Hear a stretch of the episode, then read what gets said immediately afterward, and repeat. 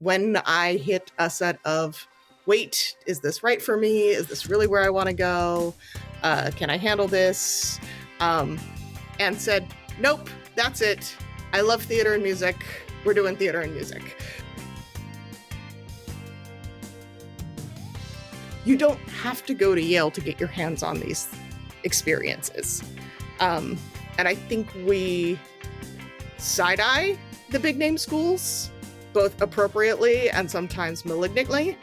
Um, but we have to challenge our institutions and we have to ask who, who else is doing it right. What makes a Nicola is that Nicola never says no. Nicola says, I need three tanks, a road, and a way to get there.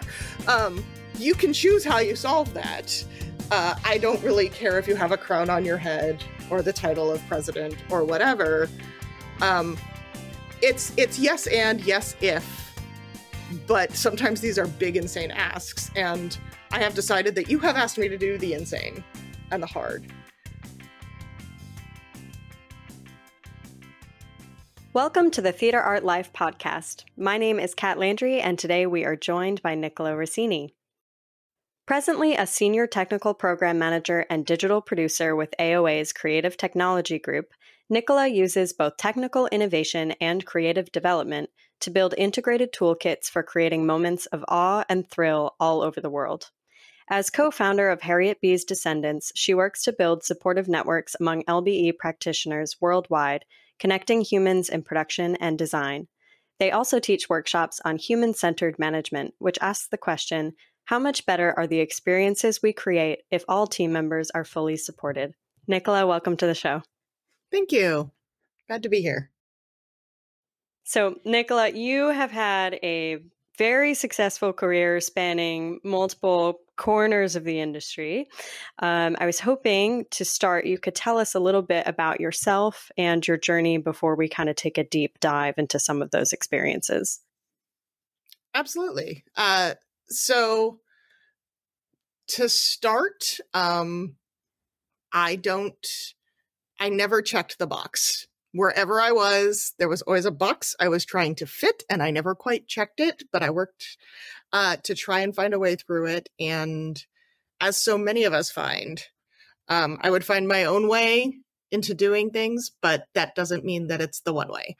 Um, so this is a very winding path. Some of us have those uh, I I would say the most formative things that kind of come up into all of this is that I was um, born into multiple families of varying cultures. So that duality and that nature of, wait a minute, these two groups are saying the same thing but mean different things, or are saying the same thing, or are saying the same thing and mean different things, or are saying different things and mean the same thing, um, are a very common thing for me. Um, I was very lucky uh, that I tested into a lot of extra education enrichment programs. So I was actually on the path towards public policy and economics uh, when I hit a set of wait, is this right for me? Is this really where I want to go? Uh, can I handle this? Um, and said, nope, that's it. I love theater and music. We're doing theater and music. Um, I, I don't think that's an unfamiliar tale. Uh, for you know, we we start in one way, we try to make sense of things, and the beauty of theater is that like the source of theater is trying to make sense of the macrocosm of the world through a microcosm of story. Um, and that's very great for us to form around our life right no nowhere else for those of us who discover whether it's early or late in life that we are neuro- neurodivergent no one else is going to sit you down for three years and talk about text and subtext and how to talk to people um, quite as directly as theater will. Uh, so I was very lucky that I had this other thing. Um, I decided to follow that. So I am at my core a stage manager, as I think so many of us here at Theater Art Life are, uh, because it's a toolkit, right? Um, I loved being a singer and a dancer. I was never going to be a professional singer or a dancer. Um, I was never going to stay in the town. My hometown is the world capital of almond milk and wine and olive oil and fantastic, wonderful things. And I was never going to do any of those things. Um, and I didn't want to teach the things I loved there either. Uh, so the beauty of theater is that it's it was a way to stay with that love of international policy and cultures through storytelling. Um, stage management just meaning hey, somebody's got to figure out how to put this thing together. I'm very curious and like puzzles. Let's follow that. Um, so I started undergrad at Chico State. Um, I am a big proponent of the uh, junior college and state school system because I and even even that fantastic undergrad program is much more expensive now. But when I was there, it was six hundred dollars a semester, and you can afford hundred dollars a month in rent and six hundred dollars a semester while doing jobs like administrative assistant and stagehand and learning your technique and doing other things. Um, and that is a gift that uh, now that I'm talking about it in my life as a professor of access and equity and how do we get into that, um, it was a thing I had to conceive of.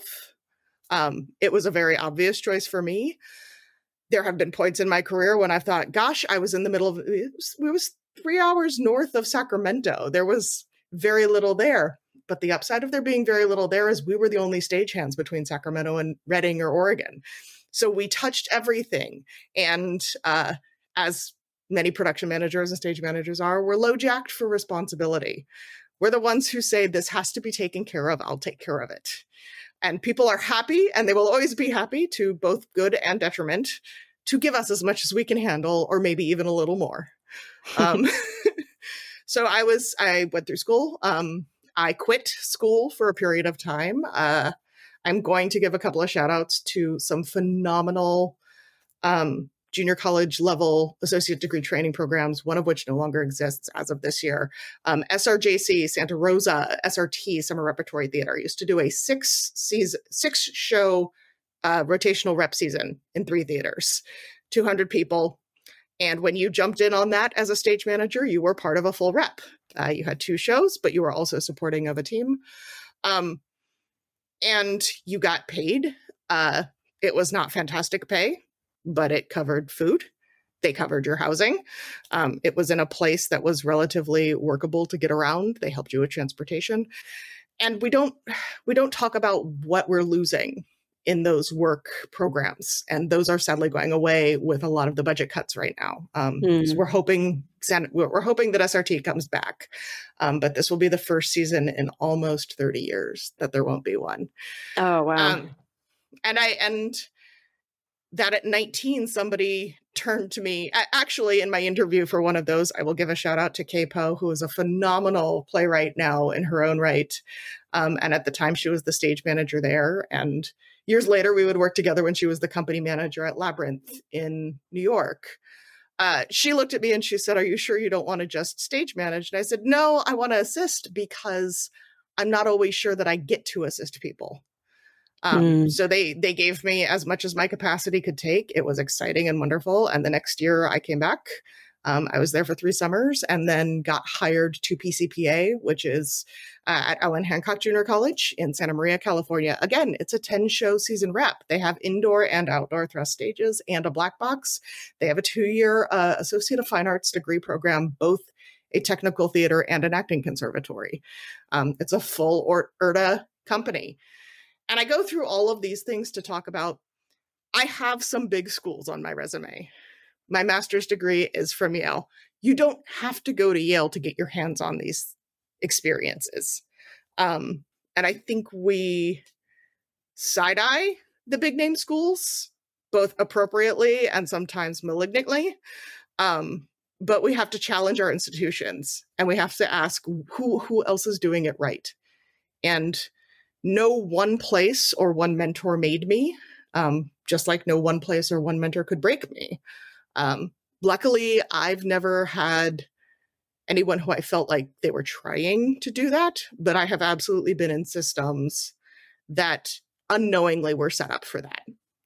Um, and that's a thing that I don't think we talk about enough of in the the early years of career is that we tend to get very precious about how hard it is to do what we do.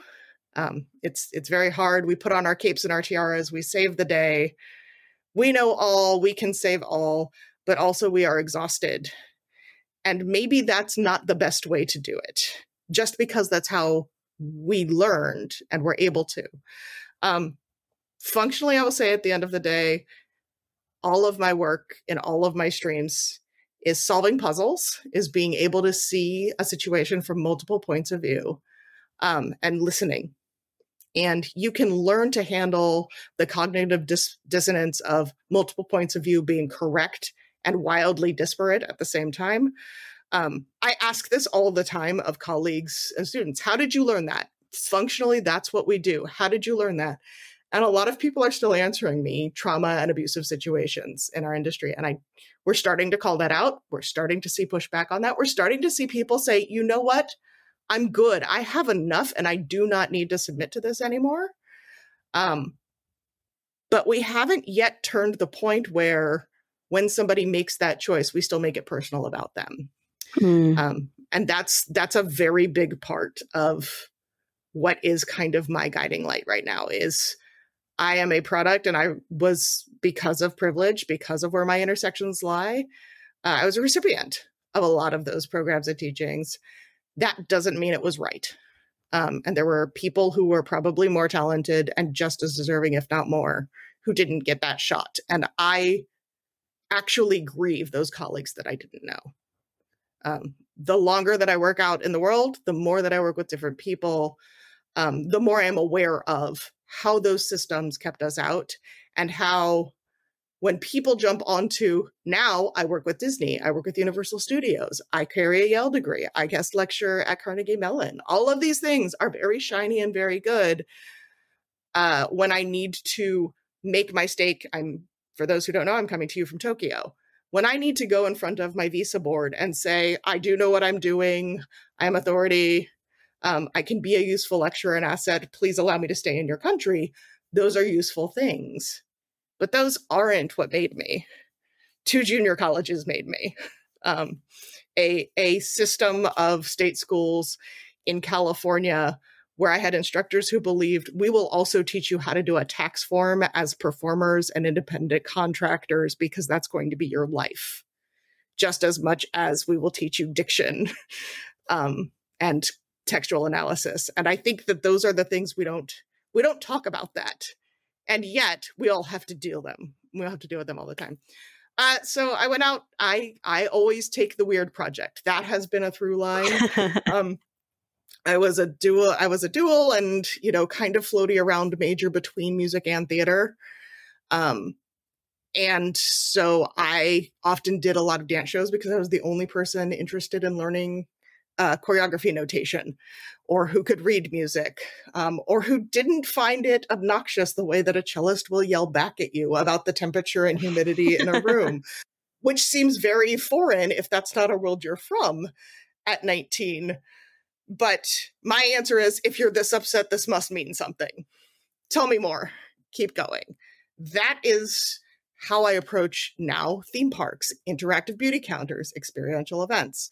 Um, in my bio, we call it LBE, location based entertainment. Sometimes it's themed entertainment, sometimes it's hospitality entertainment, sometimes it's immersive theater or immersive marketing or experiential marketing. All of these things all mean the same thing.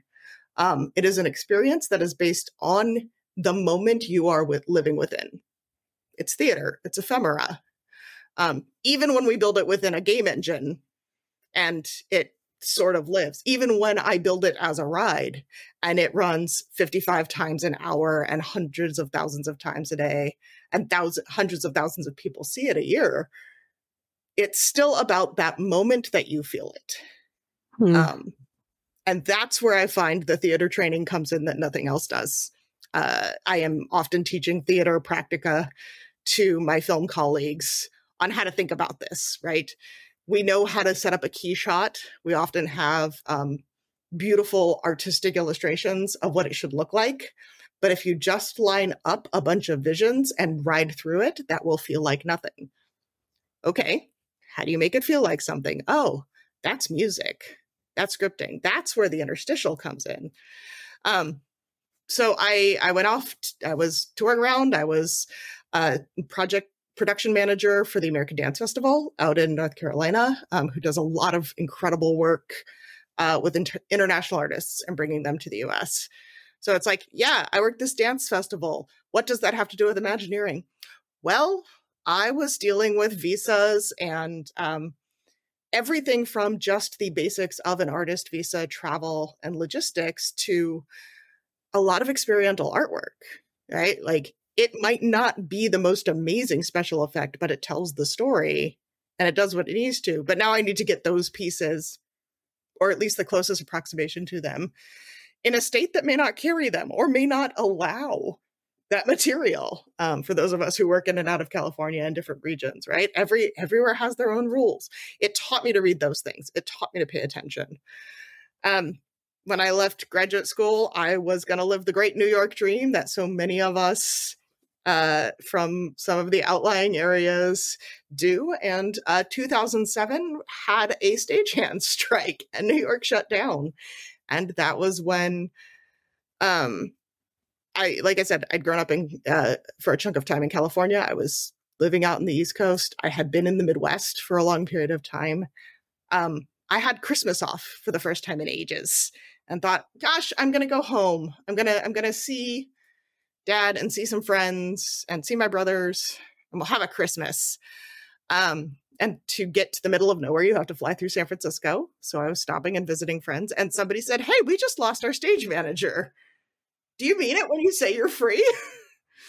and I said, yes, I do actually. And I would love, love 12 extra health weeks for this year. um, and was working with San Francisco Playhouse there. Um, because they have, and they still have, a mission of uh, supporting new works, new voices. Um, and I was working with them when ThinkWell, who is a design group that's down in uh, Los Angeles, um, they are focused in theme parks. I had a contact there who said, "Am I reading your Facebook right? Are you in California? Are you coming down for this party that we're having?" And I said, "Oh gosh, um, I was thinking about it just to see friends." And they said, "Good, we need to interview you."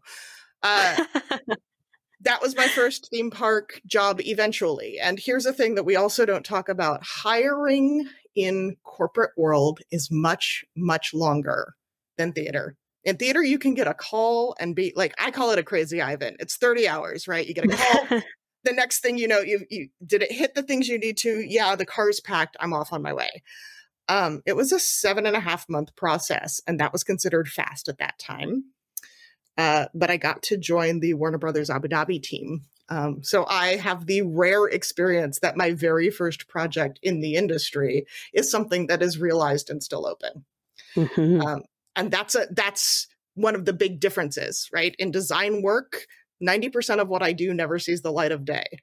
Um, I'd say of that other 10%, 10% of that to, you know, so like 0.01, right?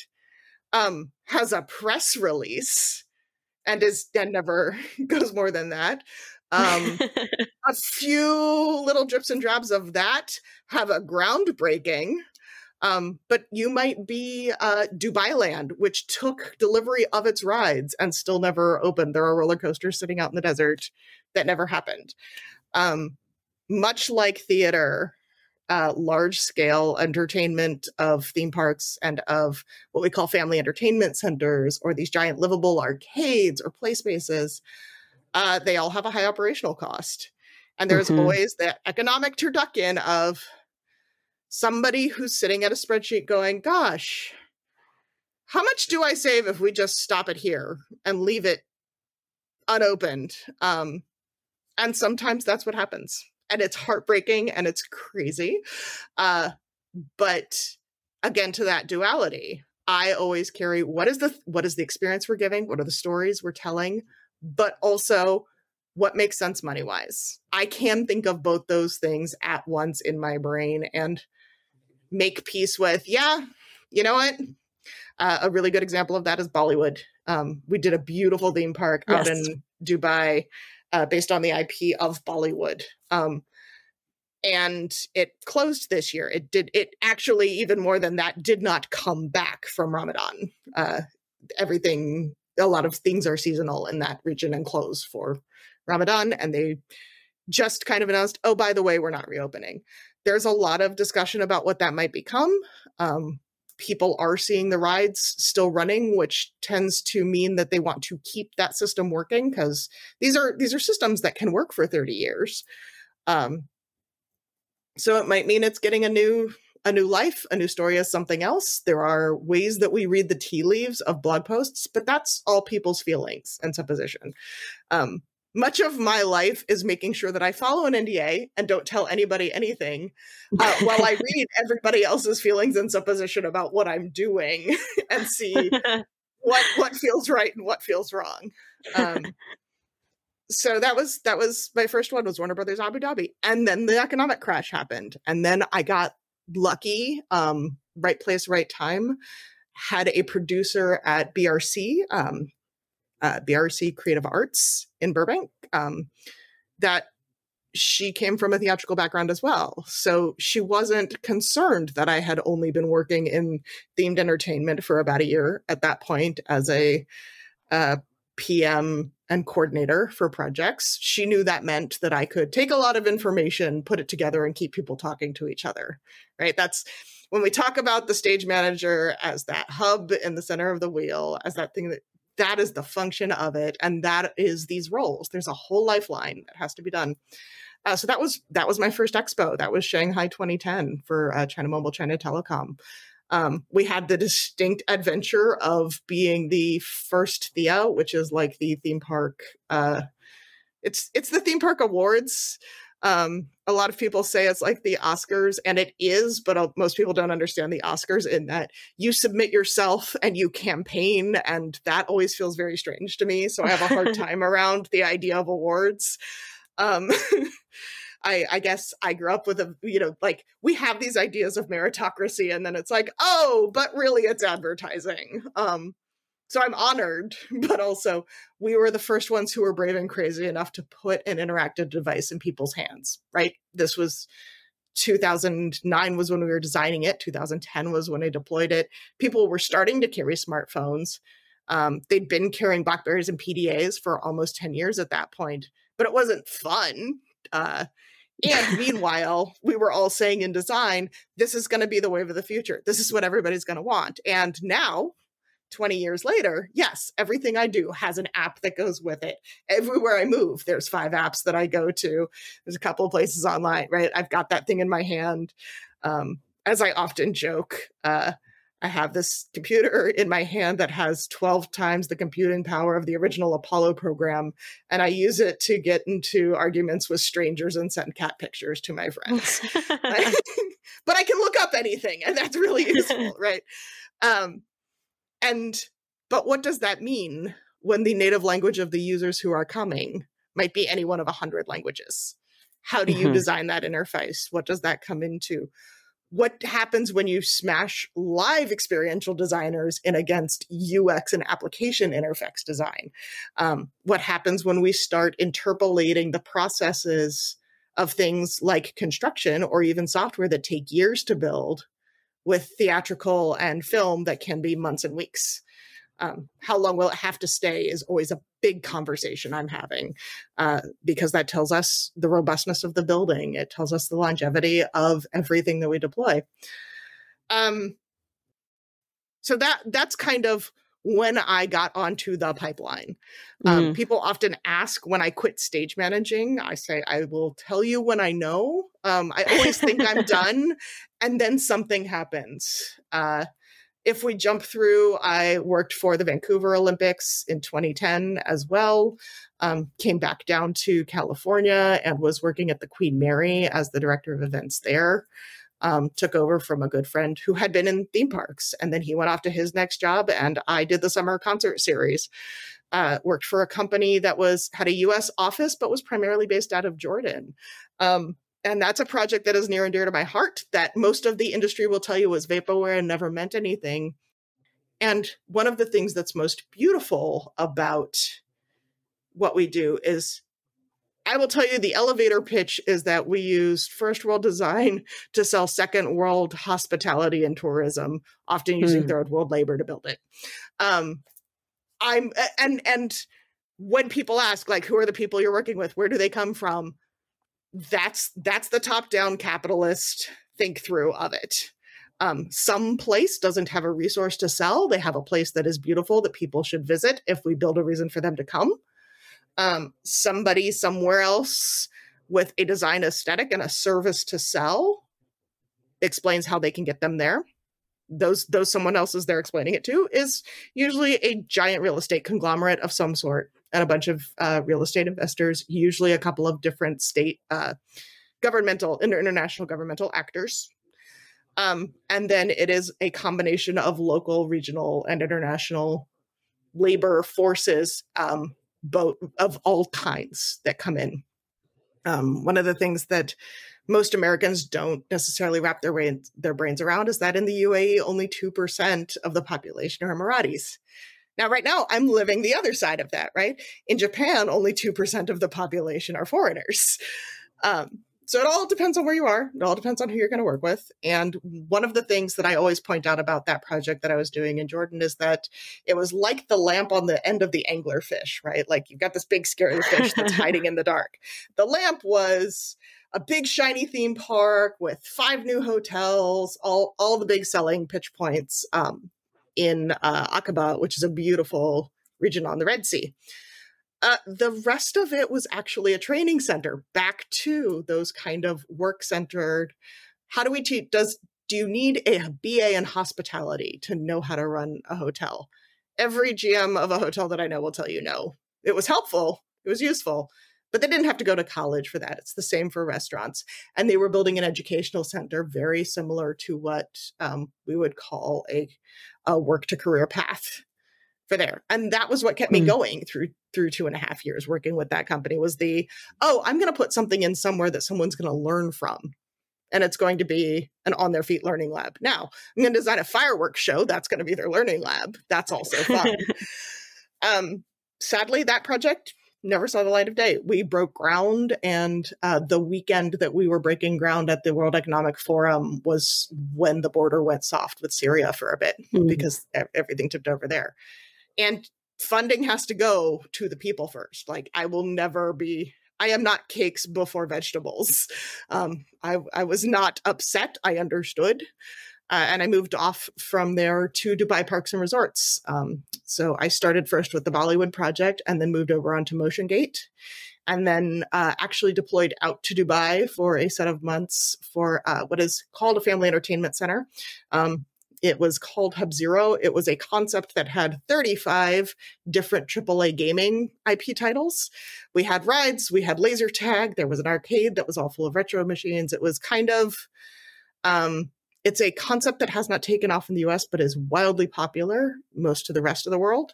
Mm. Um, and that is one of the things that I will say is we have, we tend to our detriment in the industry to have a North American mindset and the world is vast and what people like and how they want to deal with things are vast. Um, so how we create that has to be asked and articulated and what we are giving to any region has to be asked and articulated. And as we had, it was a conversation I started having that was much harder 20 years ago. Who we mm. represent in those dreamy renderings of what the dream of what we're going to be tells us who we are marketing to. So, whose story are we telling? Why are we telling it? Who is welcome here?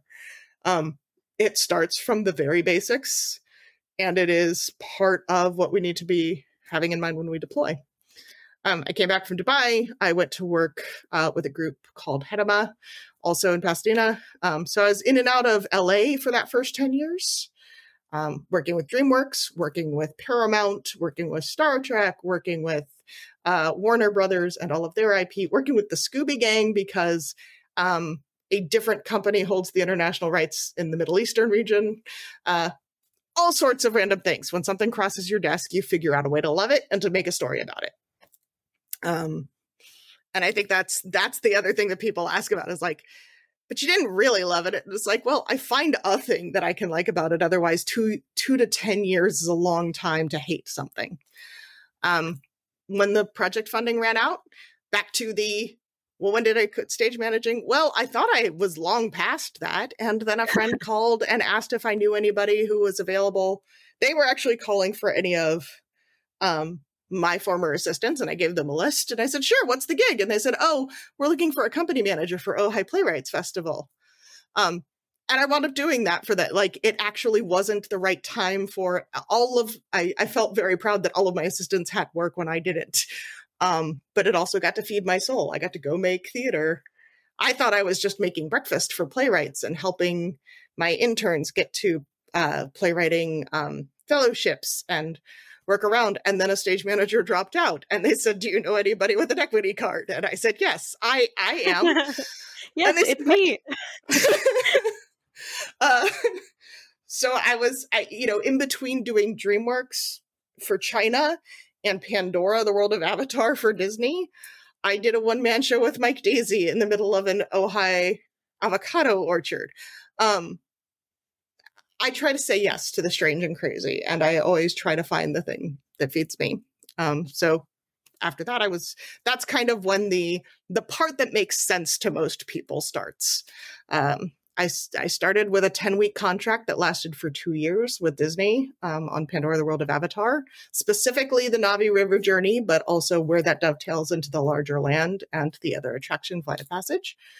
Um, I went over to Universal's Blue Sky Creative Studio, where I worked on phenomenal things that none have been again none have been announced i can't tell you what i was working on and people would just like throw out an ip and i was like yes i've worked on something that had that but I've also worked on 15 other things that had none of that why you would never imagine um, because we paper prototype. Let's see, does it make sense? Is it fun? Is it what we want? Is it what our shareholders would like? Is it what the park that's going to take ownership of it would like? What do we think people are going to like in 10 years? What do we think people are going to like in 25 years? What's about to come up on its life plan of 30 years these are all the things that a producer deals with is how are we answering those questions and in partnership with a creative director we make the creative plan to go forward um, as a uh, you heard at the beginning of this i am both a technical program manager which is kind of the more classical nuts and bolts of people time and money right budget schedule resources how are we going to do this make a plan producing is the art of holding the story within all of that. Um, hmm. I would say that my action plan is always write the goal in pen and the plan in pencil. and that's and I am perpetually doing that dance. What will serve us? What will get us there? Will it be good altogether as a whole? And I'm looking at a whole. Um, as a program manager, as a project manager, we tend to look very strongly at scope how it was defined at a previous step, what was delineated and where that is. As a producer, it is my job to stop and go, but is that actually answering the question? Um, there are many, back to that cognitive dissonance. I very often have to figure out how to parse the argument of, yes, we delivered the scope. No, it is not what we said it was going to do or what we mm-hmm. wanted it to do.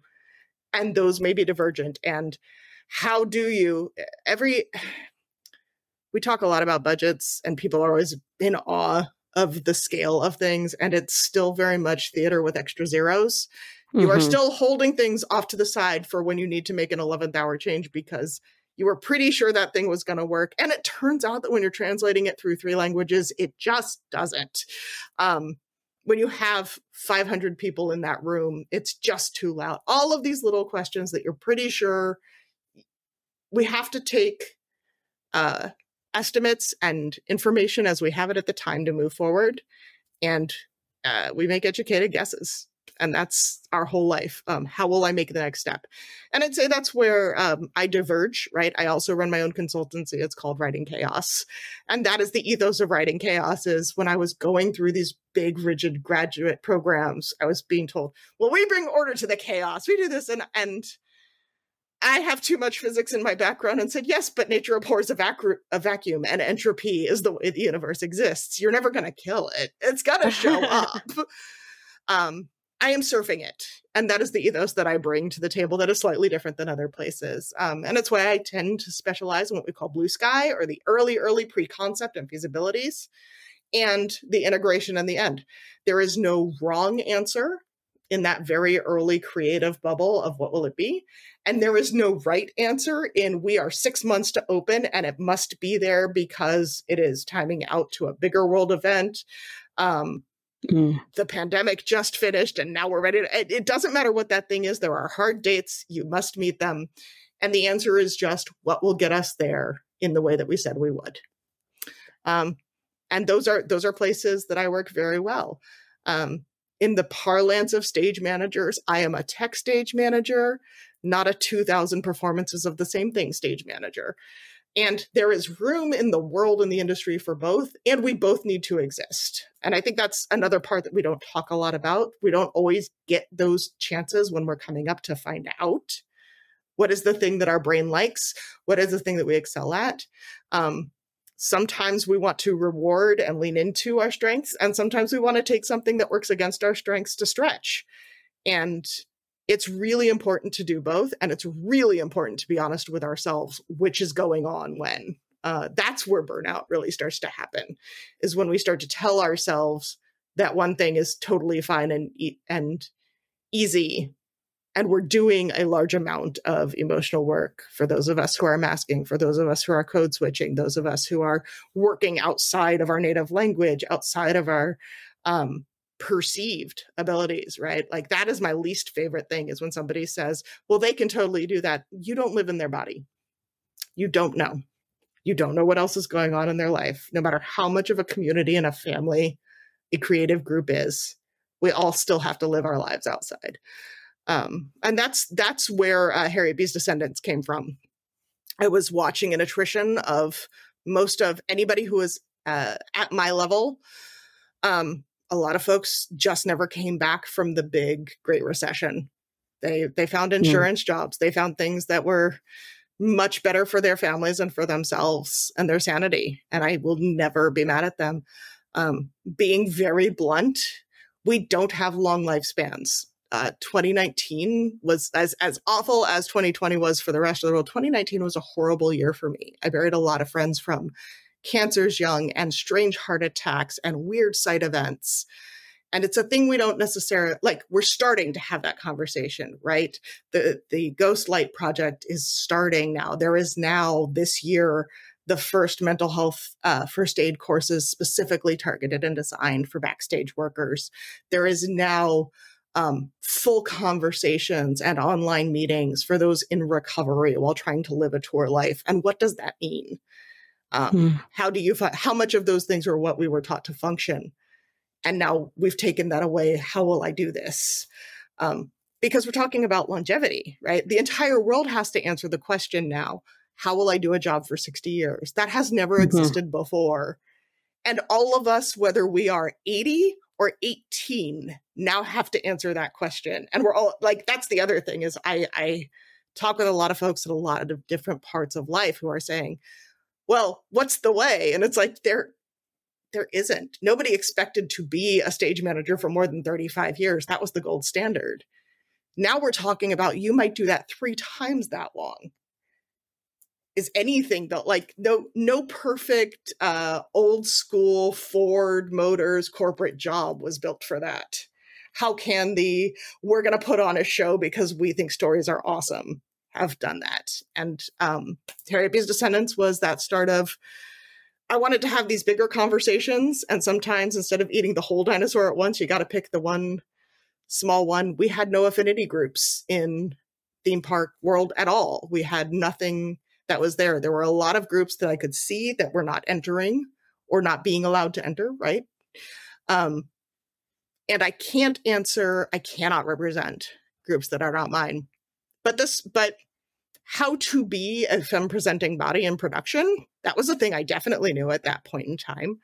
Um, I use she, they pronouns. One of the funniest things uh, I was telling Kat about this earlier. Nicola's the masculine form for all of my Italian speakers out there. You weren't wrong when you read that. That's just the way that my family gives the name. I absolutely used that at parts of my early career to get myself into the door. And then some very surprised people interviewed me for technical positions that I know they would not have interviewed Nikki or Nicole for. Um, hmm. What are the hats we wear? Uh, I am genderqueer. I am gender fluid. I very strongly believe RuPaul's declaration that we are born naked and everything after that is drag. I don't ex- I don't agree with every single word that has come out of Ru's mouth, but that one sure resonated. Um, and I kind of walk that line, right? Uh, I have had any number of projects tell me, gosh, you're a real man's woman. And I say, what does that mean? And then they, you know, you're one of the guys, you're one of the lost boys. We have all of these phrases. And I was talking to other people and they felt weird. And also the, okay, great. As we go through different eras of our lives, what will that mean? What does that mean when I'm starting to work in varying countries where that changes my rights? Mm-hmm. In the mm-hmm. US, what does that mean when I'm working in various states where that changes? It was, at once a codified mentoring project. Um, Cynthia, my co-founder, and I used to jokingly refer to ourselves as the mentoring bitches because people would just say, "Hey, I've got somebody who's got questions. We're sending them to you." And the two of us needed a model that scaled. And we fundamentally believe that everybody is a mentor in something. And we thought, great, uh, at the very least, we can start a Slack channel and get folks talking to each other and get some job boards going. Um, and the biggest of our driving factors is the whether it's conferences or your hiring pools when everybody says well that's what that's just what the industry works looks like. Um, why is why are the why is the industry overwhelmingly presenting white north american upper class not even middle class male cis vaguely hetero or hetero conforming like we have I, I, get into these conversations all the time people like we have plenty of gay people. And I say, yes. And how many of them are presenting them, are having to present a life, whether it's right or wrong for them and their partner or partners, that conforms to the ideal of the nuclear family because that's what we're presenting. Um, we weren't having those conversations. I was watching people have to give up an industry they loved because they didn't feel like they could go meet all clients. We were all playing the pronouns games. We were all parsing things. Um, and so we started the conversations and we just started pushing. And now i'm really excited that we've been passed. I'm really excited that the big break foundation now exists and um, quantum and theme up. And there are a lot of really phenomenal groups uh, to help and support discuss. Uh, we scho- they scholarship they board um, for many more marginalized identities within this convergence of gaming, immersive theater, live events, and theme parks. Um, my goal is always to make myself obsolete. I, I, I am I am at best Hodor. I am here to be a doorstop to keep the door open so that as many people as want to can get in and do this. Um, but also because that means I get to do as many crazy projects as I want to do. I was doing big crazy roller coasters and rides my most recent public thing was the Galactic Star Cruiser, which just announced its closure. I have a lot of feelings about that. I will talk to anybody about that one to one. I am not a representative of the Disney company or the Disney team, but what I can tell you is that um, it's not a hotel. It's a 49 hour immersive theater experience that you take a nap in with a full gourmet menu. Um, and I have to say that because everybody who comes to something called Theater Art Life podcast, when I say, oh, it's a fringe festival in a box with Star Wars IP, you start to have a sense of what I'm talking about. None of that necessarily came through to everybody.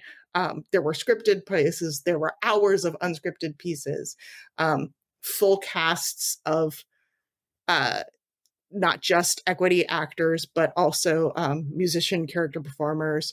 All of our cast members had to live within the diegetic world of Star Wars. They all had a backstory. They all knew the timeline. They all knew where we were and what was going on. Um, the downside of a fandom like Star Wars is some people come just to see if they can ruin the day of everybody else by asking all the questions and making it hard and trying to break the cast members. And every one of those staff members stood up to it and was ready for it and played hard as part of their job. And um you know, Sunday in the Park with George. Now we have a hat where there never was before. This is a thing that did exist. Mm-hmm. Um, we're we're gonna run and play hard for nine months. Um, I am so excited for my theme park family who's out there doing that in Orlando. Um, and I'm gonna be out here in Tokyo making things out here for the expo and partners in this hemisphere that also want to play on that, um, that continue to build. And sometimes it's an interactive beauty counter. That's what brought me out here just before the pandemic right? Um, sometimes we're going to ask that question right? How how would i sell this face cream if it were the apple store? Somebody asked me that. We delivered it. Um, but i also got to learn okay how does this market like to interface with things and so that's kind of my that's a very long story to give you a very long arc. Um, but it's also that question when people are like well i didn't get into my first choice internship so i can never do this. I've had people within some of these organizations say oh our projects need you but we will never hire you long term. But if you'd like to keep doing contracts we will hire you forever there is a way to make a life there are ways to do these things it may not look like what you planned it may not be how you hoped you may spend a lot of time using very small words to try to soothe your parents or family or spouses that this is going to be okay. Um, you may make different choices, but the only thing you can do is be true. Uh, you know, it's it's very cliche to say be true to yourself. Um, I would say write the writer, the tour writer, for what are your core values and be willing Ooh. to articulate right? Sit down write those things. What is important? Why am i doing one. this? What does it matter? Yeah. Nobody can i uh my favorite negotiation tip particularly stage managers and pms and now a note from our sponsor. The theater art life podcast is proud to be sponsored by clearcom clearcom is the leader in voice communication since 1968 for theater and the performing arts when the show must go on ClearCom is there to keep the team on cue. You can find them at clearcom.com. Go check them out. Make your damn spreadsheet, detail it, uh, and assign your salary hour to every life hour that you do. So for every hour you spend cleaning the bathroom, that is, um, you know, I, I always share my rates uh, I always do those things. So, if, you know, if you find me on LinkedIn tomorrow and say, "Hey, what's your rate for this?" I'm going to tell you. Um, it changes during region. It changes based on what you're asking me to. But I do actually make a spreadsheet and assign a rate to. Look, every hour that I have to spend doing my taxes and cleaning the bathroom and when I drove a, a, a car, I, I read the train here filling the engine and taking it to get the oil changed is an hour I cannot spend on this work. So that's a cost. Um, it's very easy to hold your line in a negotiation when you know what the costs are for you. Nobody can tell you that your life doesn't cost that. Um, and for those of us who have a hard time advocating ourselves, it makes it very easy to say, look, these are the numbers I'm trying to make for this you can fix that any way you want. Um, I know, for instance, Kat, you're with Cirque right now. You have access to a physio team. I cannot tell you what that means in being able to talk to a person who can help you even say, This hurts. How does it hurt to go explain to a doctor? Right? So, no, that company may not be paying for you to do that, right? Your health care benefit may not necessarily, it might be, I don't know their contract, um, does not necessarily say physical therapy, but they have saved you the cost of what would be making the appointment, finding the appointment, going through three other specialists to find the answer to the thing to make a plan. Oh, that's a value they can do. Um, I tell a, a lot of, uh, I've worked all over the world and a lot of times I tell people, look, this number that I'm giving you seems very high. It's if I have to do everything in cash. Hmm. If the answer is we have an apartment for you to move into, I no longer have to deal with the rent and the utilities and uh, X, Y, and Z sort of things. Great. And sometimes, sometimes there are donors. Sometimes it's part of the development. I'm like, I have lived in the hotels that I am opening more times than I can count, and there are rules that go with that, and all sorts of things. But it also allows us to work from a place of solving the puzzle right mm-hmm. i'm not mm-hmm. i'm not here to say you must give me x pile of cash of this height or i'm not interested it is these are these are the needs i need to meet how how can we meet them sometimes that's extra days off in the week sometimes that's my department has one extra person so that I have more time to go see that physical therapy, whatever that is. Um, mm-hmm. Um, how we can elastically solve the puzzle of how we make the thing is also how I handle my life. Um, and that has been the biggest change from where I started, let's say 20 years ago. Because 20 years ago, I didn't even ask if I wanted to do the thing. I was packing the car before ever asking if like somebody called to say are you available and i was fold i was putting things in right gotta take that gotta figure that out um five years ten years after that it was i would figure out how to do that and then go do it. Now i stop and ask am i the right person for it? Do i know somebody who is? My my greatest joy is when i can recognize oh i am the right person in the wrong seat or i am just the wrong fit for this but i know five people who you should talk to about this and i can help find people find that way. It it is a feeling i cannot uh tell give work away like that's like my number one trick for mental health sanity in this industry. Give work away to people who will love it. You will never find any joy greater. And that seems insane, but it's not pie. Like there's always going to be more. There's always enough. Um, and the the relationships you build that way just keep coming back. Yeah. Speaking of which, um, so you've mentioned several of the projects that you've worked on over the years, and we understand that you essentially are serving as the hub of the wheel in most of these cases. Uh, for our listeners, though, who might not be so familiar with themed entertainment projects or what that kind of team looks like, could you describe kind of the roles on the team and what kind of function you serve within that? Sure. Um, with the giant caveat literally every office does it differently every client will do it differently um, countries, companies, investors all have different perceptions and expectations of what role titles are and who handles that and what that is. Um, and I, I don't just say that to cover my ass. It's because quite literally, I can do the same job under six different titles, and I can do six different jobs under the same title, um, even within the same project. So we're going to take the case of a large scale roller coaster, mm-hmm. um, which is different from a nighttime spectacular, right? I came from a hardcore theater opera dance background. I have never deployed a large scale live show in a theme park. Like it just hasn't happened for me.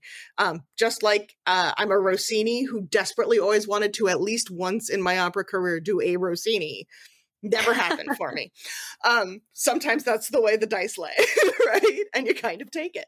Um and i i specify that because they are different right? There are multiple imagineerings within disney. Um so you might have two friends who are technical directors for imagineering who do wildly different things and you're like mm. well maybe one of them is lying. No. They might even be on the same project. Um they it is what is needed when it is needed where it is needed and how.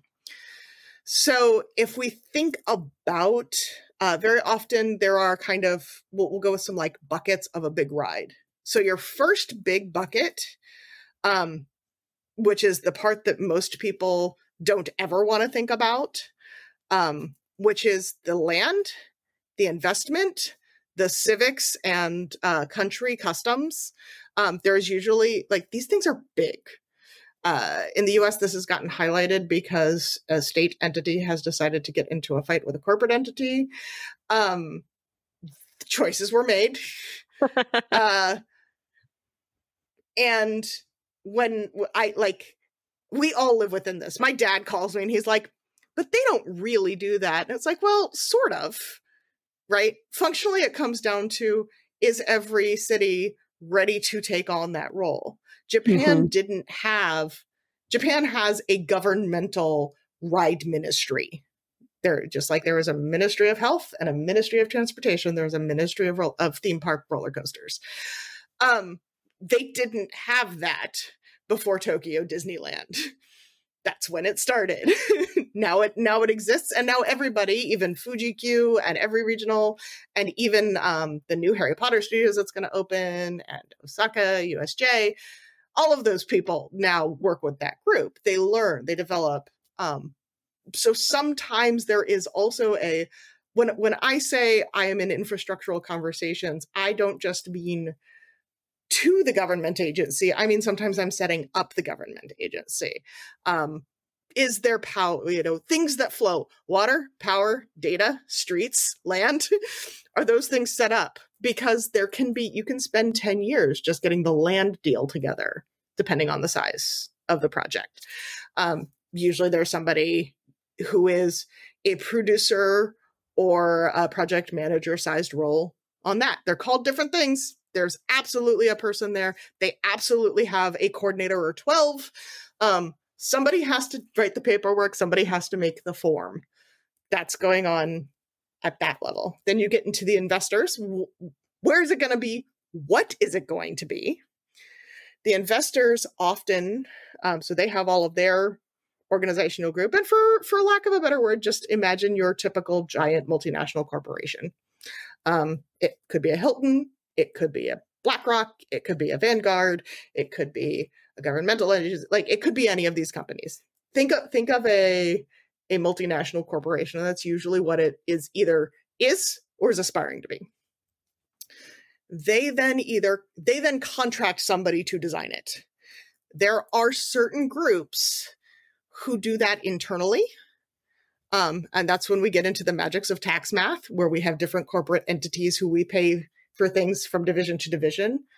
But they're not the same team as the team who has decided what it will be.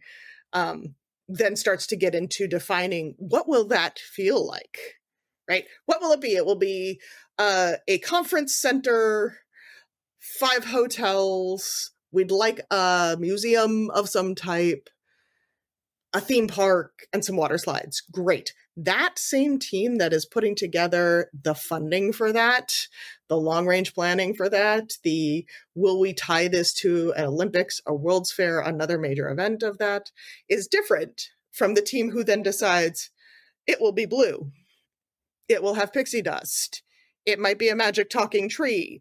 Um, whatever that is. Sometimes we make those things up ourselves. Sometimes we tie it to known IP. We do a lot of work in the industry that is based on regional folklore it's one of my favorite things that we don't ever talk about.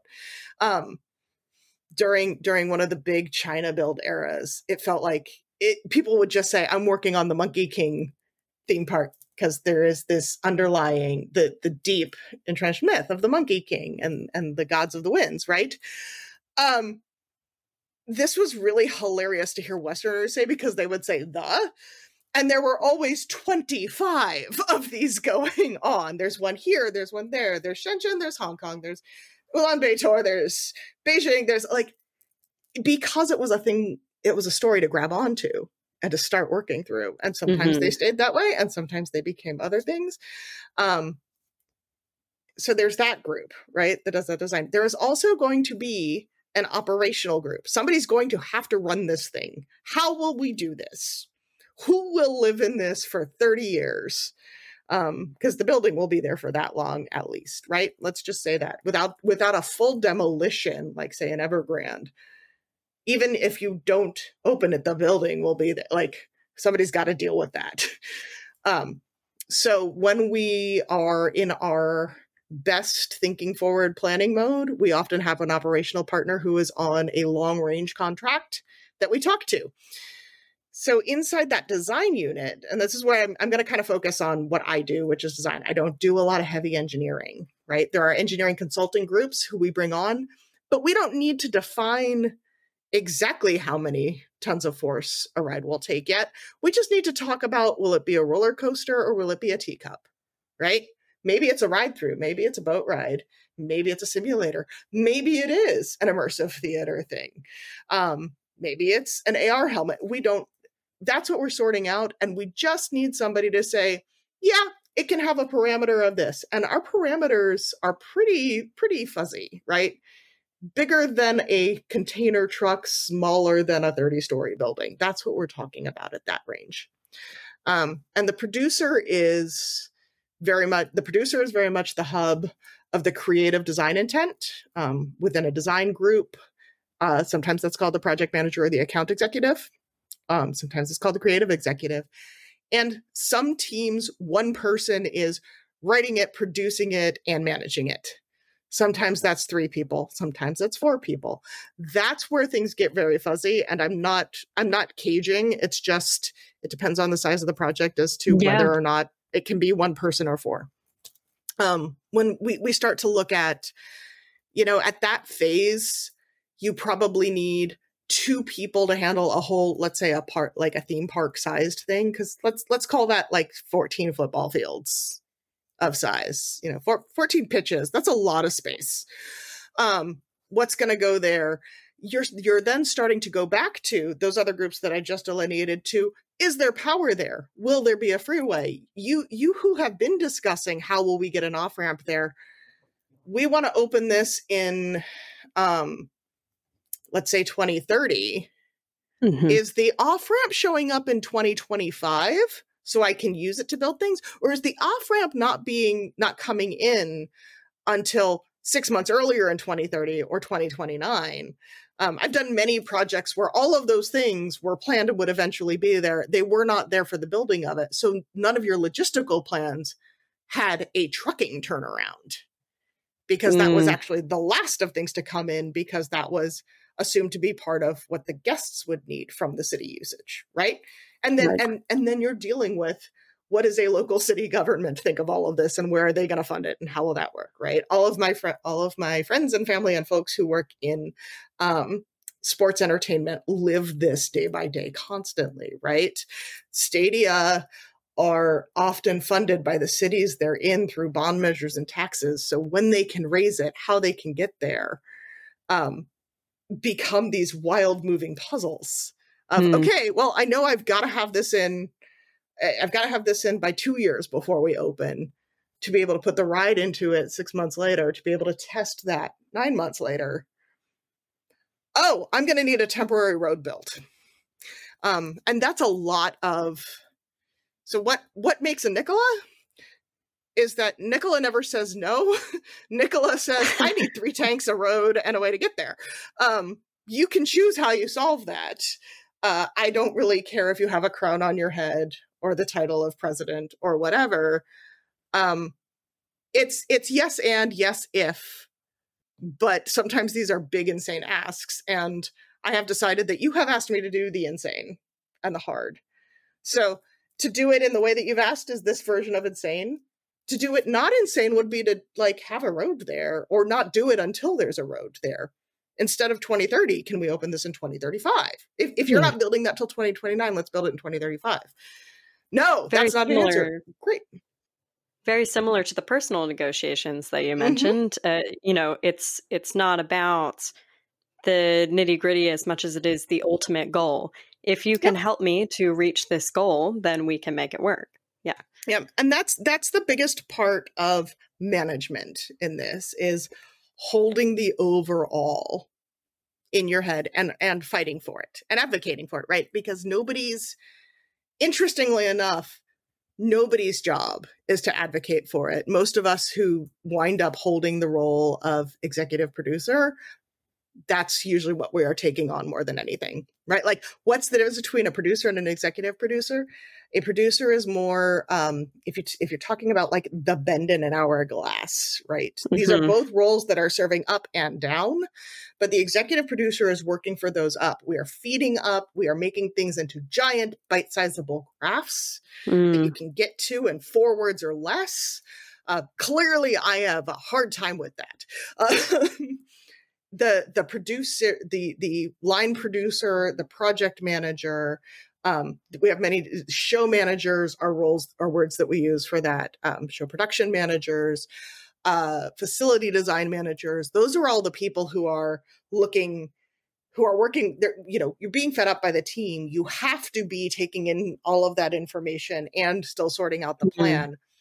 But that has to go to somebody and where does that go on the chain right um, and I think that's uh, I learned the the hourglass model um, from a project director I worked with both uh, for like 14 and a half seconds on something out in the desert and then again when we were at Universal uh, with Don and he really said that and it resonated with me.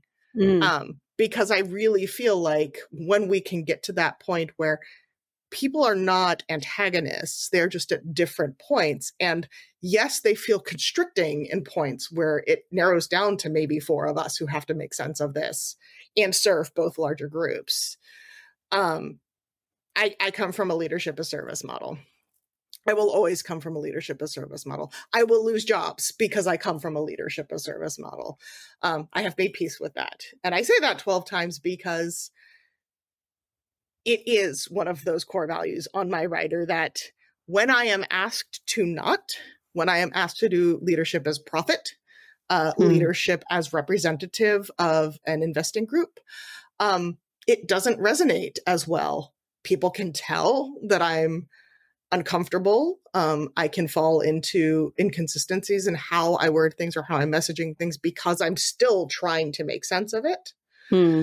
Um, that's where the human centered management models started coming from. Is that I started asking, like, well, who wants to say we had 14 em- emergency injuries that could have been avoided because they weren't really emergencies, they were burnout mm-hmm. for vacations, you know? Uh, I come from a medical services family. They have emergencies. I do I really have emergencies? We have things that are created that feel like emergencies and they're incredibly intense. It's it's a vacation. Like there are there are emergencies that happen within a site. There are physics emergencies. Yeah. There are medical emergencies. There are very few theme park emergencies.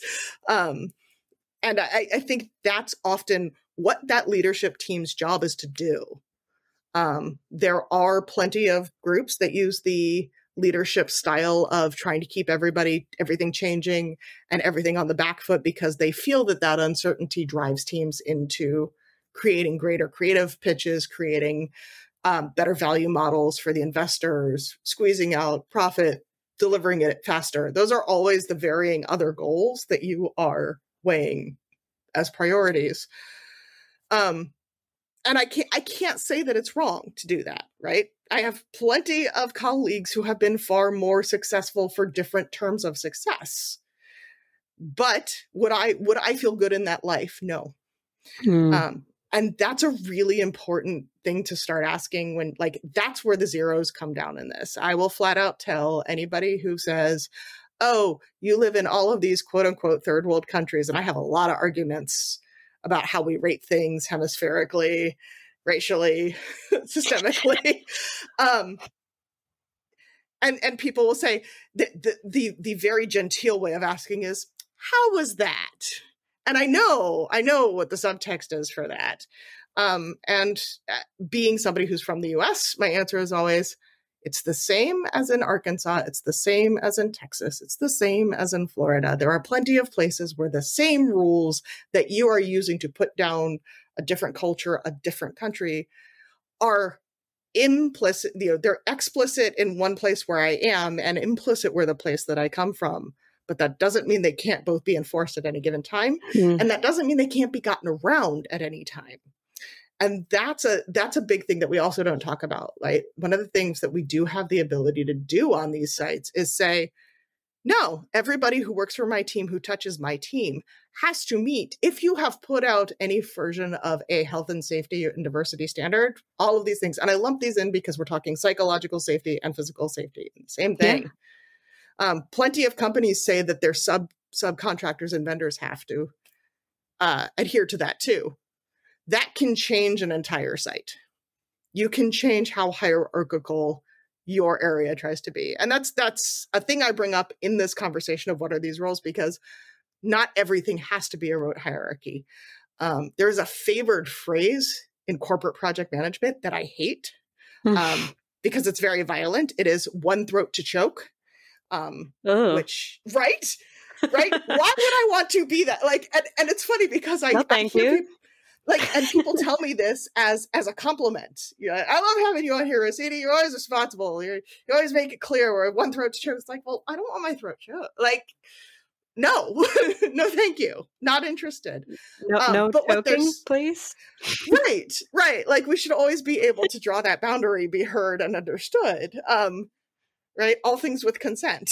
Um all thing nothing without consent it's very it's a it's a really funny thing to say out loud. Like I say that all the time on sites, and people are like, "Is that necessary here?" And I was like, "Well, it's a very useful way to frame it." Did we have that conversation? Was it in my contract? Was it in this company's contract? That's how we're going to talk about the fee rate change, right? Yeah. You didn't contract us for that. We can do that. It will cost you this change order. Mm. Um, so that's a lot of what I'm doing. I'm communicating expectations. I'm communicating cost changes. Um, we are bringing on to and often recommending who those partners for what we call so SME, sometimes just just the SME, subject matter experts. That's that's your ride vendor. That's your special effects team. That's your projection team. Your AV designers. All of those folks know the areas. You don't have to know the thing. You need to know who to ask and who are partners and who Mhm. are the ones who are ready to work in which region that you're in. Who are the ones who are multilingual in their office? So they aren't going to like what level of culture shock are you asking somebody to walk through? Um and from the site and ownership side what level of somebody else's culture shock are you asking them to put up with if you recommend them? If it's a group Hmm. who's not used to working outside of their same region where that is what what is uh i have one production designer who calls it the the ratio of juice to squeeze right? Like how hard am i working to get that one thing? That might be the best sweetest orange juice out there. But if i gotta like put 600 pounds of pressure on it maybe i don't use that orange. Um that might not be it feels like it's the right perfect thing. Okay what else could give us that? What else Mm. could feel like that? That's what we're talking about in the creative creation portion is what's the feeling what do i want people to walk uh, there's there's a great uh uh, futurist buzzword right now of design fiction. It's a great system for thinking through this, but all of it is saying like, what is the artifact that you want somebody to walk away from this experience with, and then you work backward from what would that show feel like? What would that scene at the climax feel like to give you that Mm. feeling? Um, again, with things that I think theater folks and theater training really gives you enough repetition and muscle building on is thinking through things that way, right? We're selling tickets Mhm. before we start creation half the time. Um, it's terrifying when you try to break that down for people. In other words, as as somebody who bounces in and out of things that we don't even announce to the world until we're ready to put it into the ground, it's like I did that. No, but I still think that way. Um, I still think about I'm already somebody's coming. What do I want them to feel? I don't ask if they're going to come. Um, those are those are consumer insight studies and marketing studies and things we do back at that early stage when we're looking at where and what. Um, so in this the, as there's there's what are the teams and then there's what are the phases right so there's blue Right. sky and concept and feasibility that's what we're talking about with these teams then we start getting into two areas that are called uh, either detailed design schematic design um, some teams call this feasibility sometimes call the funding people feasibility and some people call the like what are the nuts and bolts pieces of feasibility. That's another thing that is hard to parse and um i choose as a human to believe that I'm not ever being done by asking the question.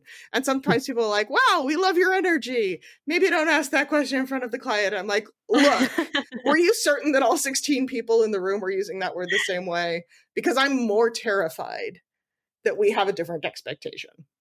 Um, you don't have to choose to take that on for yourself, but find a tactic for sure. That is one of those big things. Those clarifying questions. Those are we all on the same page here? Absolutely. Are we all talking about the same thing? What does that mean? It's a lot of spreadsheets. It's a lot of inventory lists, not just what are all the parts and pieces of all of this, but who are all the people we will need for this? How long ish will we need them for?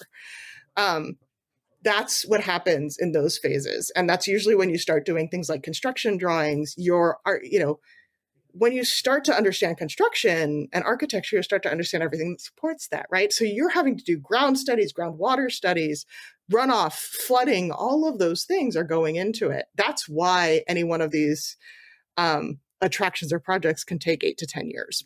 Mhm. And the thing that I will say, because there's a lot of people who watch the Imagineering story or watch um, Thea case study events or things, and they're like, but they did that in 18 months. And it's sort of. Um, find out how much or ask yourself how much information did they have about everything else before they started that because typically what it means yes. is it was a place that was already owned there was something that was already there somebody had already done the environmental studies the impact studies the culture study they knew all of those questions um, mm-hmm. um, sometimes i start with things that are soup to nuts so i'm 10 years out because we're just asking literally can the ground support it if we build that here or are right. we going to have to sink pylons or structural steel to then create something to build the infrastructure onto, to build the building onto, to put the right upon? Those are the questions that we deal with. Sometimes there's already a set of answers there. Um, sometimes we punt and we say, great, we're going to say that we will give to you the set of work that assumes you have done all of this. So from the point that we start this work forward, is three to four years. But what we are telling you can be accomplished in three to four years requires this set of knowledge. And until we review all of it to see if we have that information, um, and that's also if you, for those of my folks who love to read blogs and see where things and try to understand where the years jump around, that's usually what that is.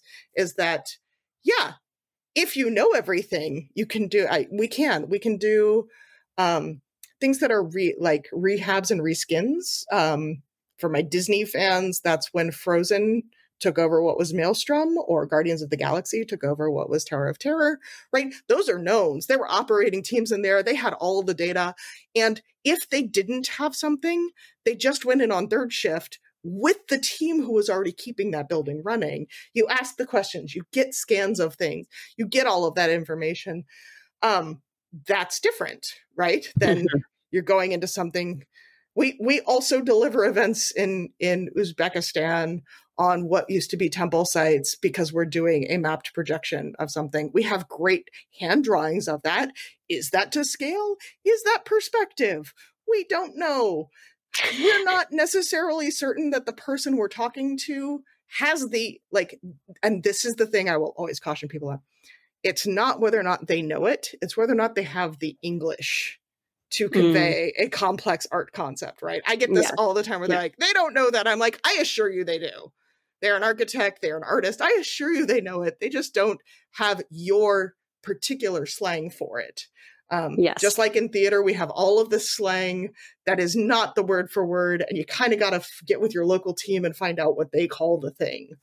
That is absolutely true in construction. It is absolutely true in large scale live events. Um, those are conversations that are having for those who are olympics watchers and expo watchers. That's a big part of the big package process. Do you already know all of the information of the site you are proposing? When you see a city that is being asked to rebid and repropose year after year after year it's it's not a we're too nice to say no. It's a we actually want to say yes but you're not there yet for a four year turnaround.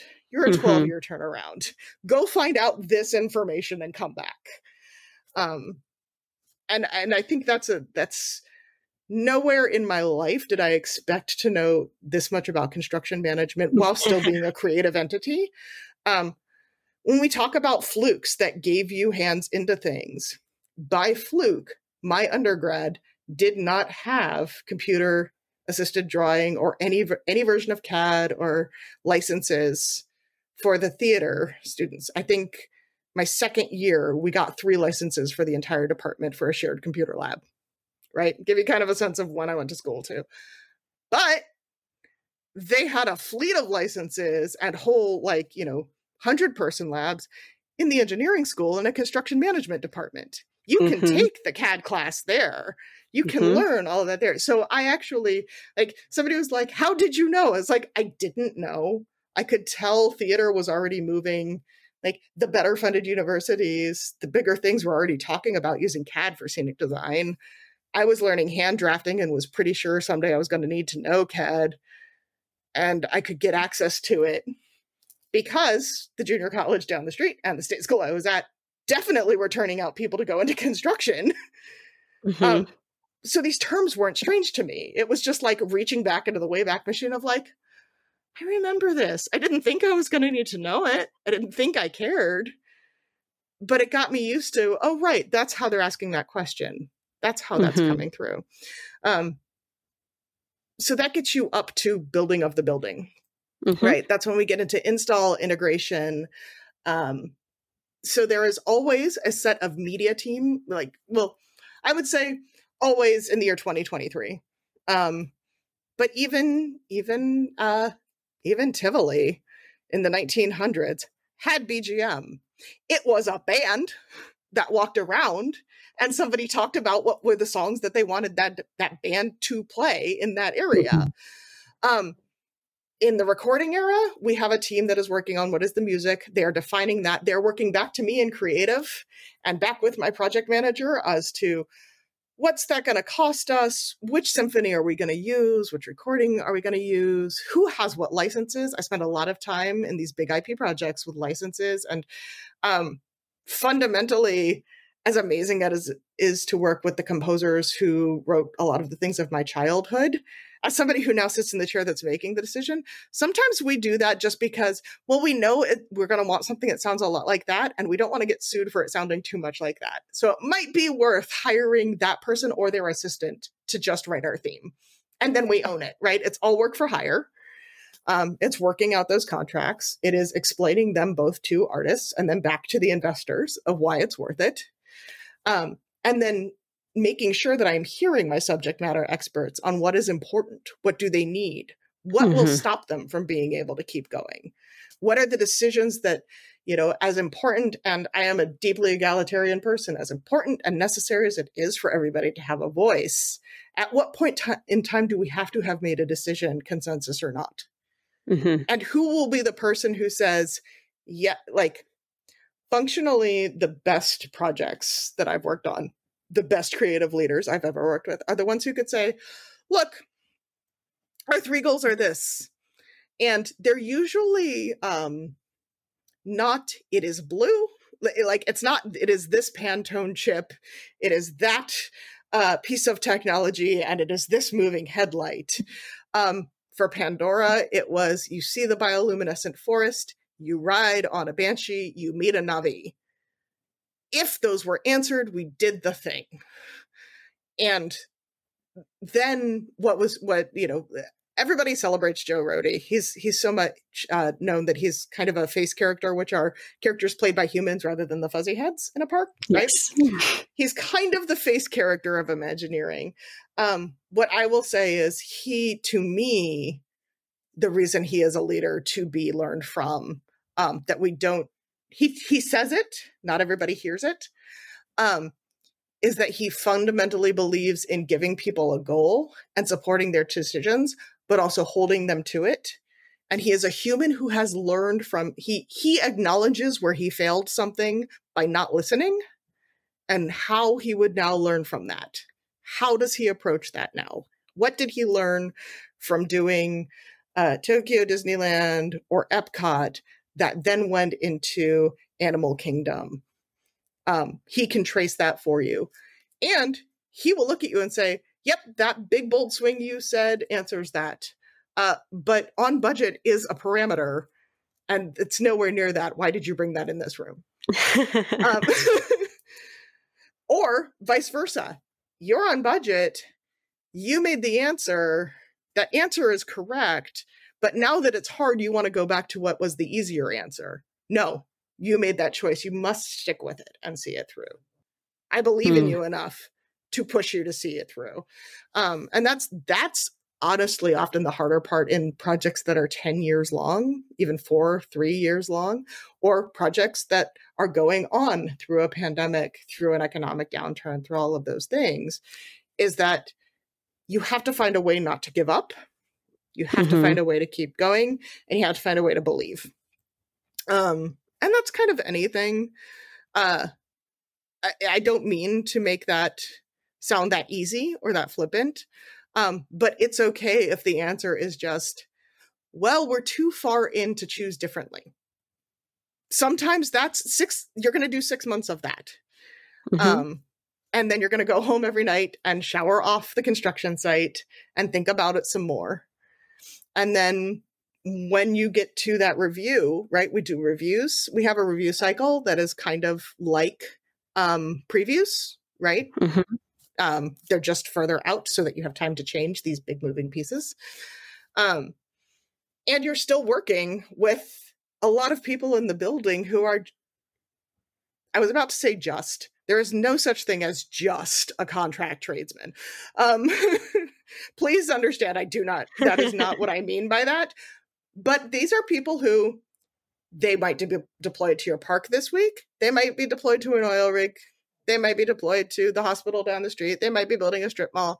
They do not care whether or not you're meeting the Na'vi. Mm-hmm. They have this set of work, they have these set of hours. It's having to learn this is just a job. This is just somebody's vacation. This is just a job. This is just a site. Um, is actually the harder part for me of transitioning in and out of kind of these bigger artistic goals. Because of that we're all pulling for it. We all want this to make it ethos. Um, there mm. are points when i have to say to my bosses because they're like you know well don't they all believe in it? Aren't they all going to get it? Yes.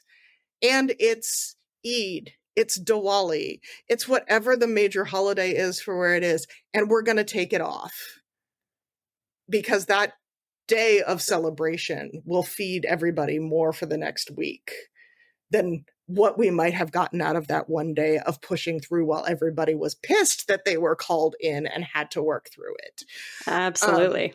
Um, right? Like these these mm-hmm. this is the life of a producer is to yes. look at the human cost of it. Um, I'd say more than when I'm in my program manager hat. My program manager hat has to be able to quantify that to a percentage of work and find the value judgment aspect of it.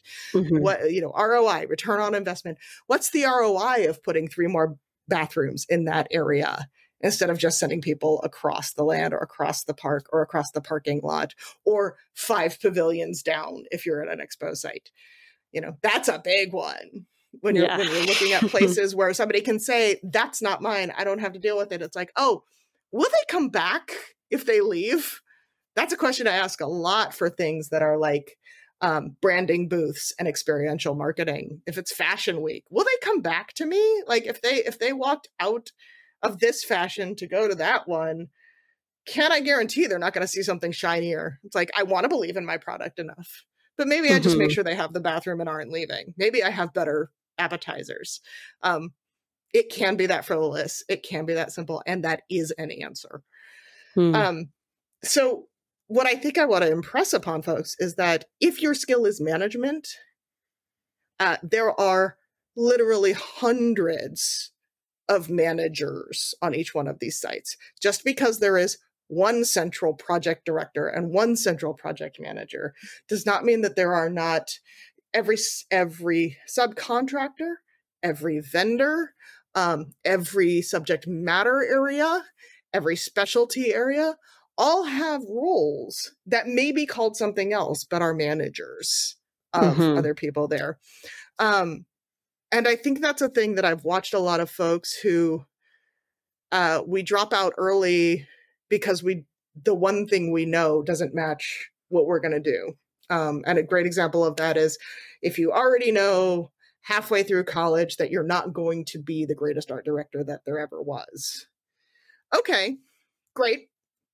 And if you're truly not happy talking about that, talking about art and around art and managing other people doing art, don't do it.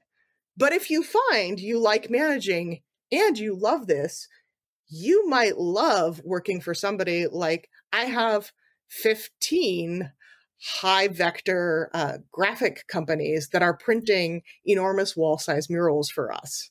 It's effectively project management but you have to have the type of eye and all the extra cones and rods to see all the colors and be able to have all of those discussions amongst 15 artists, colorists, and that person who does have that magical spark to be the most amazing art director to do it.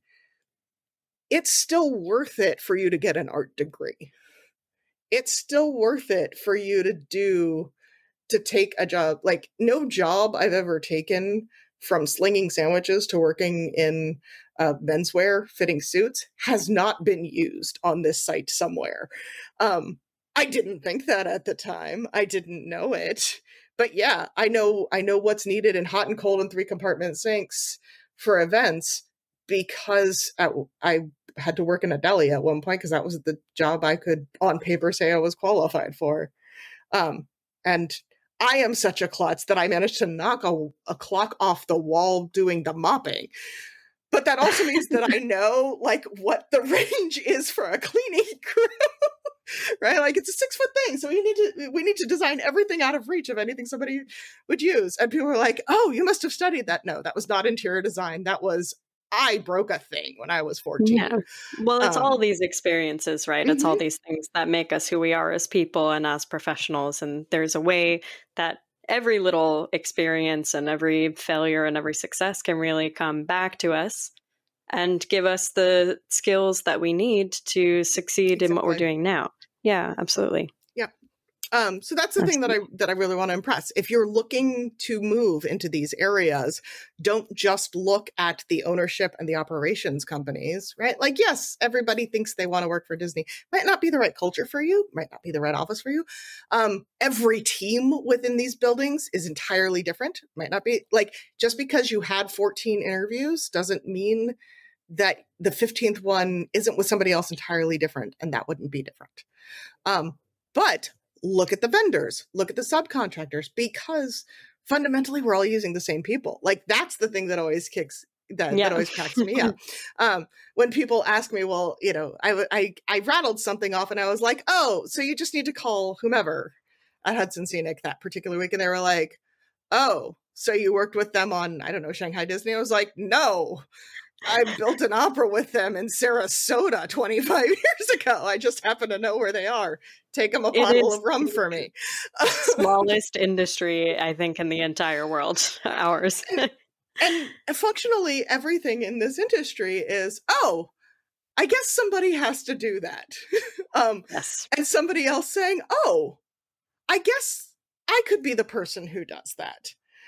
Um, and and we get very precious about what school what mentor what training program where you learned that um, i am ardently going to tell everybody that there is no one way there is no one person there is no kingmaker. There are some things that make it easier and that's all they do.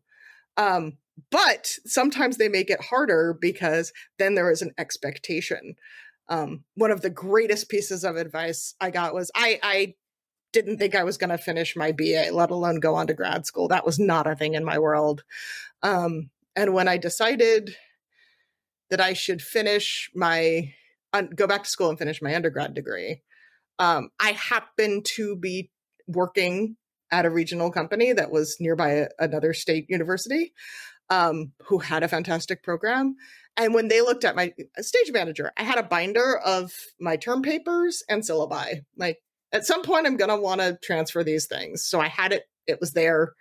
I didn't have to think about it. Now it'll be all digital, right? It'll be a, a basically a zip file of like, here's all my stuff. Um, but because they could review what I'd done, they looked at it and they said, oh, do you know that you're one class away from finishing a BA and being a master's candidate in our system? And I said, well, no. And all of that conversation had started because I was arguing that their BA student, they had never had a BA student main stage stage manage before. And I was like, of course mm-hmm. you can. What do you think I was doing? How do you think I got trained to be here? Right. There's nothing that that a set of letters magically makes you. It is people believing in you and having somebody to ask and having a place to practice before you are moving a room of 200 people. Yes. To do it, right? and I was like, of course you can. Uh, and they said, Well, would you teach it? And I said, um, maybe, but I don't have a degree. Like, nobody wants to learn from the person who doesn't have a degree. Like, I would be pissed if I showed up and my instructor didn't have the the the certification that I'm supposedly there for. And they were like, Oh, well, you know, you seem knowledgeable. Did you take this class? And I'm like, yeah, well, yeah. I mean, I got three years in and I had a you know a number of credits from this other thing and here uh, and they went oh well, do you want to be a master's candidate? And I was like, well, sure. So my transfer was approved. I was supposed to be starting the next fall semester as a master's candidate, like because the class that I needed to finish the BA was also required for the master's candidates. Mm, okay. I was like, mm-hmm. you know, this isn't the worst way. I like it. I was in Milwaukee. It was Milwaukee, uh, UWM, University of Wisconsin Milwaukee. I loved my time there. Um, it was a place where I got to believe in people again after two years of freelancing and junking around. And the hard part of in these roles, there's only one or two other people like us that we're talking to. There's not a whole department. All of a sudden, there were 12 people to talk to because I was at a regional company. Um, and I thought, okay, well, sure uh, I could I could live here. The beer's cheap. like I was in my early twenties. Like we, it seemed nice. I liked the people, uh, and they believed in me. And when the when the funding was cut, they said we're going to help you find your way to another program. And I was like, ah, I never planned it anyways. They're like, no, we're setting up a phone call for you. with these people at these other schools. And I was actually determined to go to somewhere else entirely. It was somebody else saying, talk to somebody at you talk to these people. Um, mm. But fundamentally, when I was in the applications process for a second, like for a second time, not having done the first time, which was also weird, um, I had a mentor, uh, Ellen Marie Kazel, who runs the Stage Managers Association, um, sat me down and she said, Look, grad school, no grad school, you're going to be fine, but don't lose you to do it. Yes. Find out who you are in that. Um, and that's the same with all of these processes. Like, you don't have to be the one master project scheduler. You can be the scheduler for the fabrication job, and you're, you, frankly, you're going to have better health care and a better life balance because you're going to stay in one place. You're not going to be sent out on all of these. That may not work for you. You may want to be like me and live out of a suitcase. That may work for you. Um, but all of these things have pieces. And now that we're in the great convergence, all of those skills, it might take you some crazy wording and make friends with recruiters on LinkedIn. Like it's the only use for LinkedIn, I think, is talk is is learning how to create a relationship with a recruiter who you can say, like, okay, I need to explain this transferable skill. Mm-hmm, all of your mm-hmm, skills yes. transfer every major company has an experiential marketing team now. They all have internal conferences and events teams now. Uh, mm-hmm. Uh, there, there is an entire team at Apple that I that I have talked with and um, interviewed. You know, all these things. When they post, they only post to marketing hiring because that's the world they came into. It's the mm-hmm. team that runs the Worldwide Developers Conference event. That's a conference team. Yes. Right? Like it's a big shiny show. It's also an opening ceremonies team. It's also all of these things. It's also a theatrical team. It's also an events team. It's also a catering team.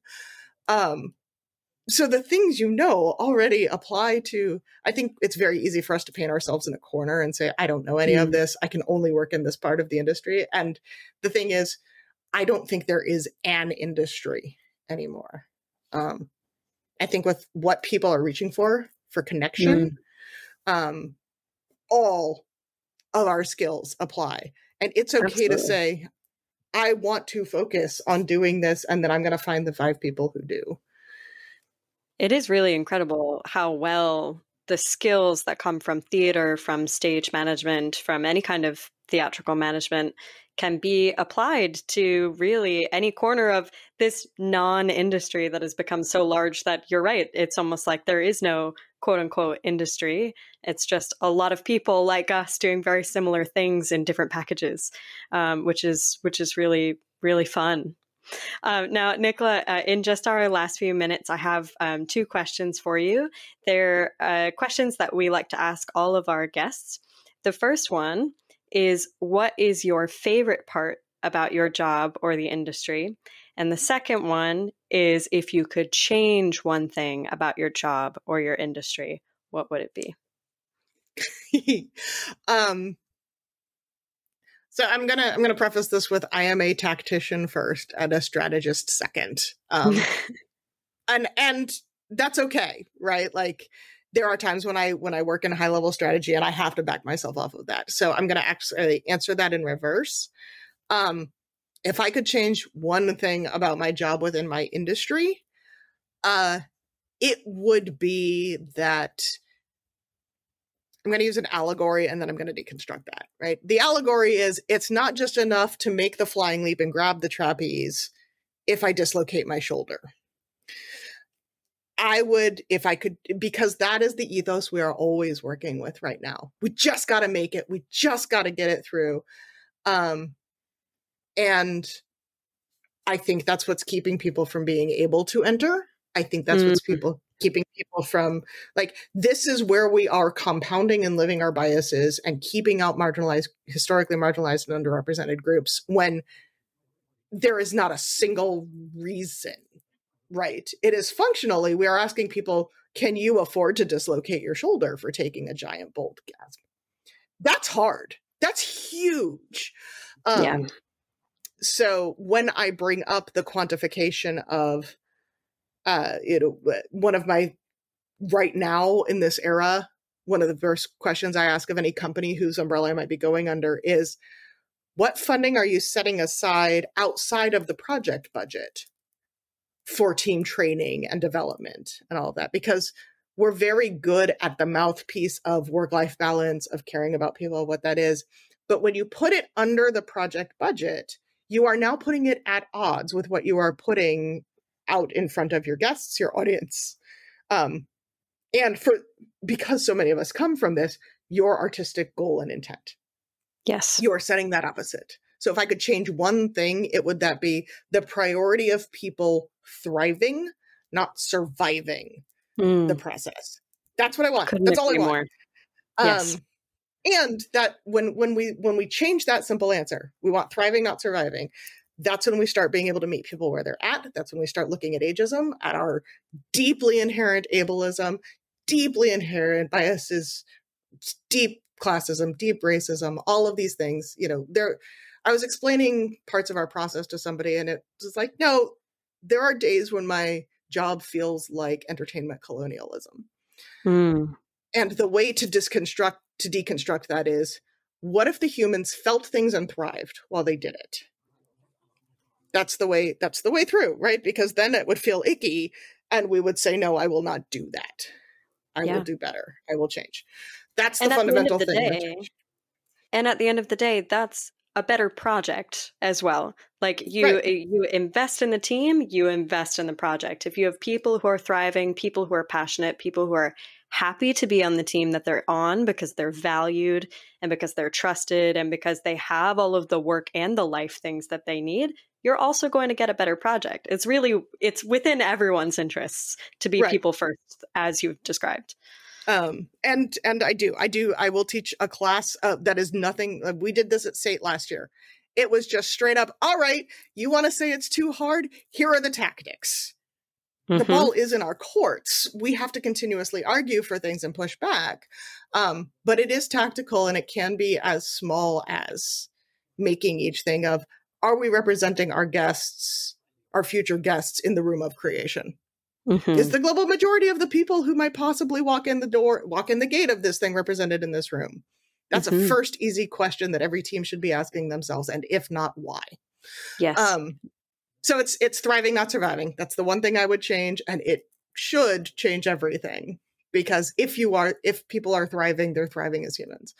Um, what I love about my job and what stops me from all using my skills and all of the tangents that I could write. Like I could go be a program manager for hospitals tomorrow and it would be all remote and it would be really easy. Um, like like I would actually probably be bored and that doesn't work for my brain. I, I tend to want to fix things, so I break them to fix them. And that's a thing I've recognized. I don't do that anymore. Um, but the thing that keeps me coming back is that I get to, no matter what, we can make a lot of value judgments about the people around us and where they are. And I hear it all the time. I get to imagine what every person who I come into contact, whether it's a sales point or a governmental official or a vendor or whomever, I get to imagine who that person is on their most delighted day with their family surrounding them enjoying my thing. Yeah. And that is essential to my work. Um and there is no as as it's why I fight so fervently for thriving not surviving is there is no better way to be interacting with and dealing with humanity than I I will never be anything but gaijin in Tokyo. That's okay. Let's say I am going to be that here. And yet there is a reason that you called me to be here. Hmm. And yet there is a thing that I can do that can bring you something that you had only imagined. Right? We have wish fulfillment. And then I also get to have days where I, um, when we were doing tests for Star Cruiser, I finally felt it again, which was hope. Mhm. Um, I am a person who can be driven by possibility for years on end. And I had lost that for a period of time. That was part of why I was doing experiential marketing. It was easy. Um, nobody has an emergency building in interactive beauty counters, but I learned I was getting to talk to people and see cool things. So like, okay, fine. It, it was it was meeting me where I was at then. On Star Cruiser, I got to see 40 year olds be eight year olds again. Every you could not be cynical surrounded by that much play and connection and interaction. And that's what immersive theater gives us. And that's what experiential gives us. And that's why we have that. That's why we reach to these tools.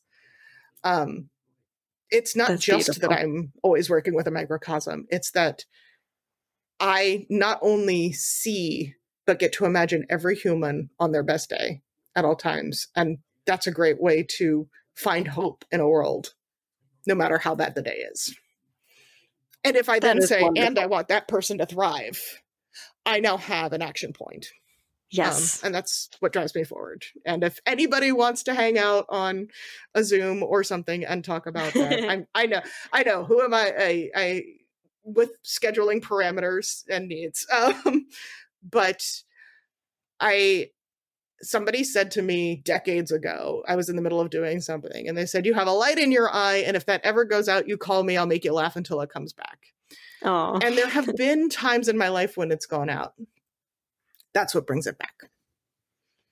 That's beautiful. Thank you so much, Nicola. Thank you. Thanks for sharing that. Absolutely. It's been so wonderful having you on the show. Thank you for everything that you've taught us today. Uh, much appreciated. It was great to have you. Thank you.